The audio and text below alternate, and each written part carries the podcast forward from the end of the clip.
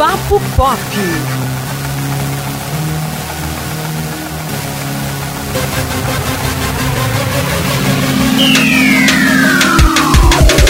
Olá, ouvintes do Papo Pop, estamos aqui mais uma vez e hoje o assunto Milagre na Cela 7, filme turco disponível na Netflix, não é isso, Antônio? Exatamente, Elton. E Esse filme é a prova viva de que viva a globalização, né? É um filme é, turco que é remake de um filme coreano no serviço de streaming americano que é, tá sendo sucesso aqui no Brasil. Sim, sucesso. Gente, a trama do filme é, se baseia na história de Memo, interpretado. É, aí eu não vou conseguir falar o nome do cara. Enfim, gente, pesquisem o nome, eu não vou saber pronunciar. Que apre- é, esse protagonista ele apresenta uma certa dificuldade cognitiva, ele tem um problema mental e vive no vilarejo da Turquia junto com a sua filha. E aí acontece uma, uma morte inesperada e ele acaba sendo acusado dessa morte e ele passa por um calvário, gente, é muito sofrimento. é muito sofrimento mesmo. É, o, o filme dá essa guinada, né? Que, que eu acho muito interessante, inclusive, porque é uma, um, um dos méritos do roteiro, né? É como o filme consegue é, prender você e aí ele guina. Ele, ele, dá, ele vai virando, virando, virando, o que acaba dando a ele assim algumas camadas muito muito interessantes de você observar. Então, é, o Milagre na Cela 7 sabe muito bem fazer essas voltas aí para deixar o público preso né, na história. Sim, com certeza. É, porém, eu não acho que seja uma grande novidade. A gente Não, sabe não que é. né, uma história, a gente. Todo mundo tá muito acostumado com drama. Entendeu? Total. E, enfim, é mais um filme de drama, mas assim, drama sempre dá certo, gente. E tão bem contado como o Milagre da, da Cela 7 é, faz a gente chorar. Eu chorei muito. Muito. Ai meu Deus. Muito, não foi pouco não. Quer dizer que hoje o papel de vilão é o meu. É meu, né? Ok, então. Antônio, sempre. Aceito. quando- Enfim. Mas e aí, Antônio? Nota pro filme. É, olha só, Cinco estrelas, quantas? eu vou dar três. Nossa. Três é, bolinhas de diálogo, já que é o papo pop, né? Porque, apesar do filme ter sim seus méritos, é um bom filme, tá? Não desmerecendo aí, porque tem atuações incríveis. É, menino, a- até a criança, né? Porque é, eu gosto muito de destacar quando uma criança é, se destaca assim na atuação de um filme, porque é muito difícil para uma criança atuar, tá entendendo? É, e, e aí você vê é, uma criança que tem tanta maturidade quanto a menina do filme, ela é muito esperta e a menina, em alguns momentos assim, ela pega a, a trama pra ela, né? Em alguns momentos chave assim da, da história e, e a atriz consegue segurar muito bem, inclusive é, é, ela é muito fofa e, e, e dá aquele carisma ao filme, né? Que apesar de ser um filme triste, é também um filme pra você fazer. Ah, Vários momentos, né? É, você falando aí da atuação, mas de fato o elenco inteiro, sim, né? É, é, enfim, merece os parabéns aí, porque todo mundo trabalhou bem no filme, entendeu? A avó da menina, principalmente o pai, porque assim, você. é, é, ele, ele é um personagem que tem um- um- uma doença mental, na realidade, né? Ele tem umas limitações mentais. Ele é como se fosse uma criança. E é difícil, eu acredito, né? Não, claro, não sou ator, mas assim, a gente sabe que para você ser convincente num papel, né, tem que ser um bom ator. E ele de fato é. Porque ficou muito convincente, gente. Ele de fato Total. parece que tem aquele, aquelas limitações mentais e isso dá muito drama ao filme. E muita Muito. humanidade. é muito pesado. Mas eu, eu, eu, eu, não- apesar de reconhecer é, o mérito do ator, eu não gosto muito da forma como o filme retrata a deficiência dele. Porque em alguns momentos isso é o alívio cômico da história, sabe? Eu, eu acho um pouco problemático esse tipo de, de segmento, né? Esse tipo de narrativa. Mas sem dúvidas que o ator ele soube é, muito bem aí se, se fundir ao personagem, né? Ao mimo.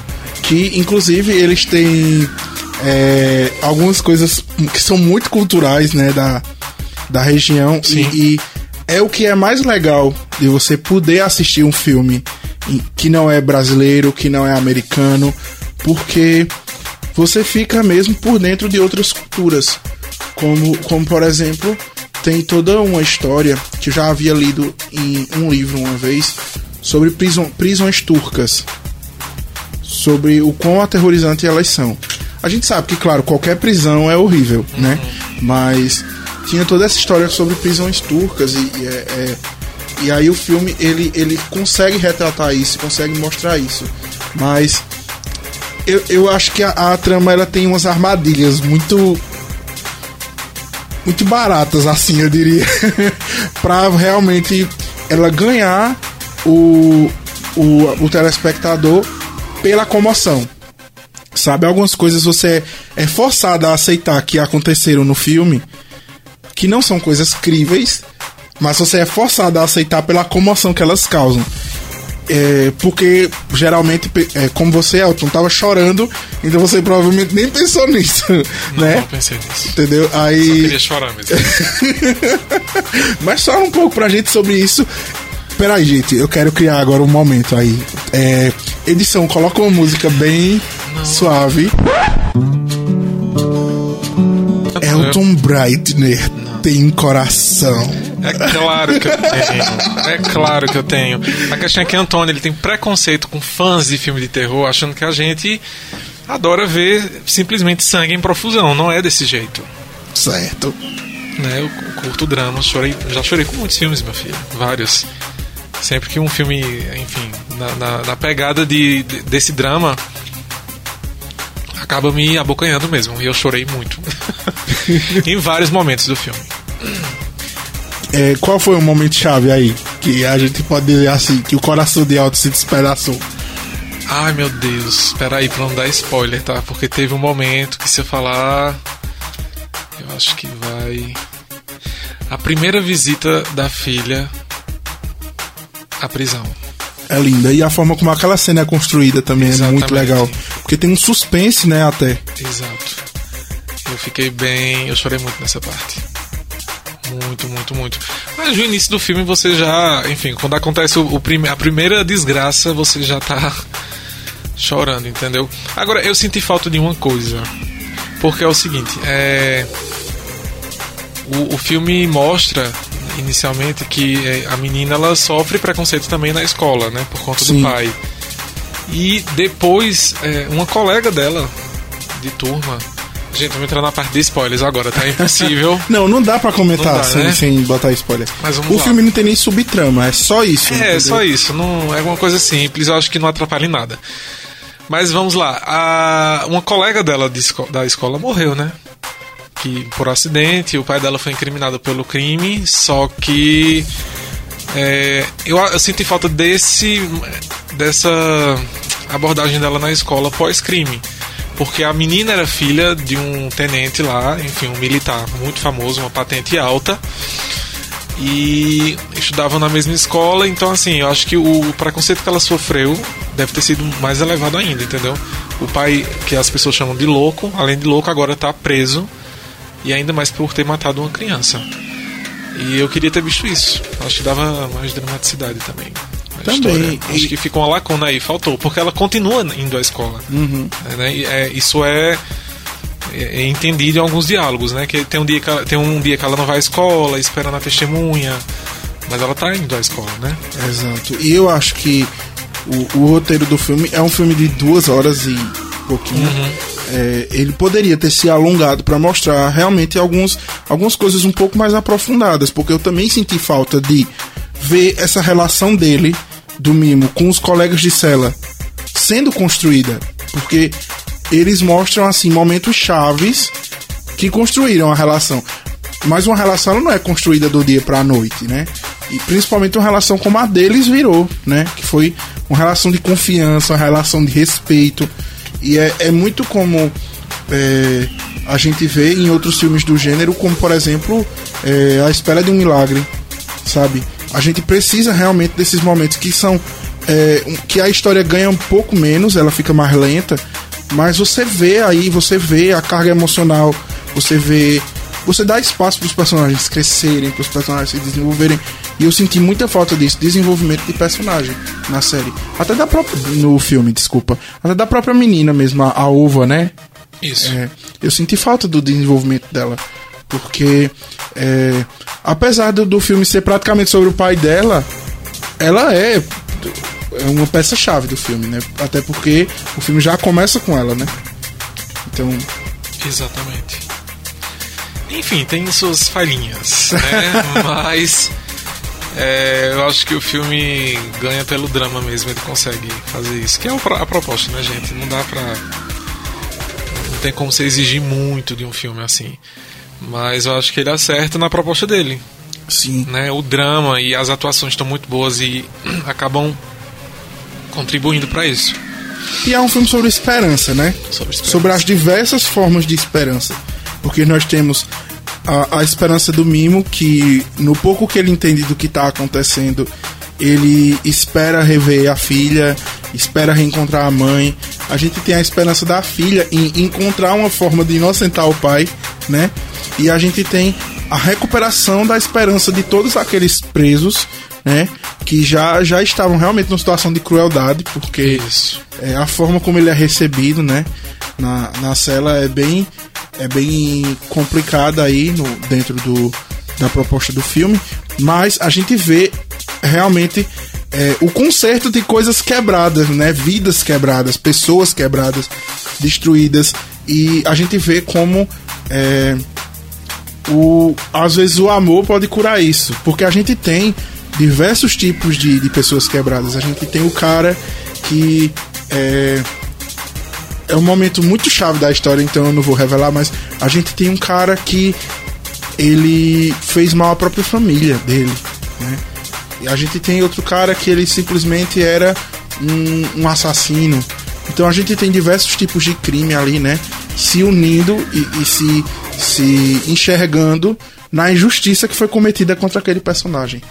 É, é- essa parte eu acho assim incrível do filme. É um mérito muito grande da, da narrativa.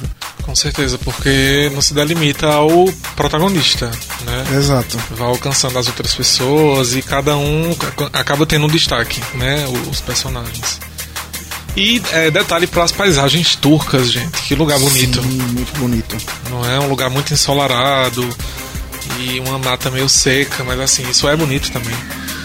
E as ruínas, enfim, acho que vale. Sempre bom, né? A gente vê um outro país. A gente tá Sempre tão bom. acostumado a ver paisagem americana, europeia, mas muito bonito as paisagens turcas. Exatamente. E é, é, é também interessante a gente ver a forma como outros países fazem cinema, né? Sim, claro. Porque é, eu nunca tinha ouvido falar de, de do cinema turco. Claro, Eu. eu, imaginava que existia, né? Porque é, acho que um país que não tem cinema é muito triste imaginar isso, né? Sim. Mas é, eu nunca tinha ouvido falar do, do cinema turco, eu não conhecia atores, eu não conhecia diretores, nada. E aí esse filme despertou em mim uma certa curiosidade. E eu descobri que tem todo um cenário, é claro que tem um cenário turco ali de, de cinema que eu achei muito interessante. É, é claro que eu não tô comparando, né, essa, essa, esse filme com a genialidade do Bong Joon-ho. Mas foi basicamente o que eu senti quando eu descobri Parasita Sim, que sim. existe um cinema sul-coreano, né? Que eu acho que isso é o barato da Netflix, né? A gente tá tendo esse acesso mais fácil a produções é, de outros países. Então a gente já tem série alemã, norueguesa, temos filmes poloneses. As produções espanholas também estão tendo um sucesso acima aí. da média, né? Depois de Exatamente. La Casa de Papel. E é isso, eu espero que venham mais, né? Mais produções. Japão também bem representado com os longas metragens, entendeu? E eu acho bacana isso. E o pessoal vendo produção nossa, né? O Brasil também tá na Muito, Netflix né? é, e podendo ver fora. Isso é muito legal. Exatamente. A gente tem aí filmes é, que fizeram. Filmes e séries, né? Porque 3% fez um sucesso absurdo lá fora. Sim. É, mas a gente tem aquele filme que é da Larissa Manoela, O Modo Avião, que foi o- um conteúdo mais visto da América Latina na Netflix. Isso é muito forte. Olha só, muito, Muito representativo. Muito. Então é, conheçam outras culturas, né? Sim, por favor, conheçam. É muito interessante. E que venham mais aí produções. Eu quero ver todos os países na Netflix. Exatamente. É muito legal você sair desse circuito aí, Europa, Norte América. Sim. Né? E aí, qual o veredito, Elton? Você já deu um spoiler, né? Que você amou o filme, mas qual o veredito? Ah, gente, então se temos uma, uma nota máxima de 5 estrelas, eu dou 4. Dou 4, estou sendo bem generoso porque, enfim, o filme tem uma narrativa bacana, não é cansativo, embora tenha 2 horas e uns 12 minutos aí de duração, 2 e 12, é longo, mas não é cansativo e os personagens são extremamente carismáticos. E, enfim, filme bom é aquele que você começa e quer terminar. Sim. Sabe? Então eu tô dando umas quatro estrelas aí. Olha aí, gente. Eu dou três estrelas, como eu, eu tinha brincado no começo do, do podcast, porque eu acho que ele tem alguns defeitos estruturais que, que assim, pra mim, eles, eles causam muitos problemas na história que me impedem de achar a história melhor, sabe? Tem algumas armadilhas ali do roteiro para fazer com que a gente esteja mais preocupado em chorar do que em aproveitar a do que em realmente raciocinar as viradas da história. Mas é um filme muito legal. É, é um filme se, se, que se a gente soubesse dele na época do nosso podcast Filmes para Chorar, a gente com certeza teria falado com dele. Certeza. Porque realmente é muito emocionante. Eu não chorei, mas é porque eu não sei, eu acho que eu não estava tão envolvido na história quanto outras pessoas. Mas eu achei um filme aí bastante legal, sim. Fica aí a, a indicação, né, pro fim de semana para você aí aproveitar nosso ouvinte do Papo Pop. Exatamente, então fica aí a dica, né? Assistam esse filme e enfim, tem uma mensagem muito bonita. Pois é. E a gente vai chegando ao fim né, de mais um Papo Pop, Elton. Isso. É, se você tem alguma dúvida e alguma sugestão, você pode mandar para podcast.tvjc.com.br. É, lembrando, né, que é podcast é no, no, minúsculo, no minúsculo não, desculpa, no singular. Então, se você quiser deixar aí alguma mensagem pra gente, você pode é, mandar aí nesse e-mail. E a gente está disponível no Spotify, no Apple Podcasts, no Heardiz e também no portal do Sistema Jornal do Comércio, ne10interior.com.br. Até a próxima semana com mais um Pop Pop, galera. Até mais, pessoal. E Elton tem coração! Ai, que sem graça. Sempre tive, Antônio. Sempre tive. Tchau, gente.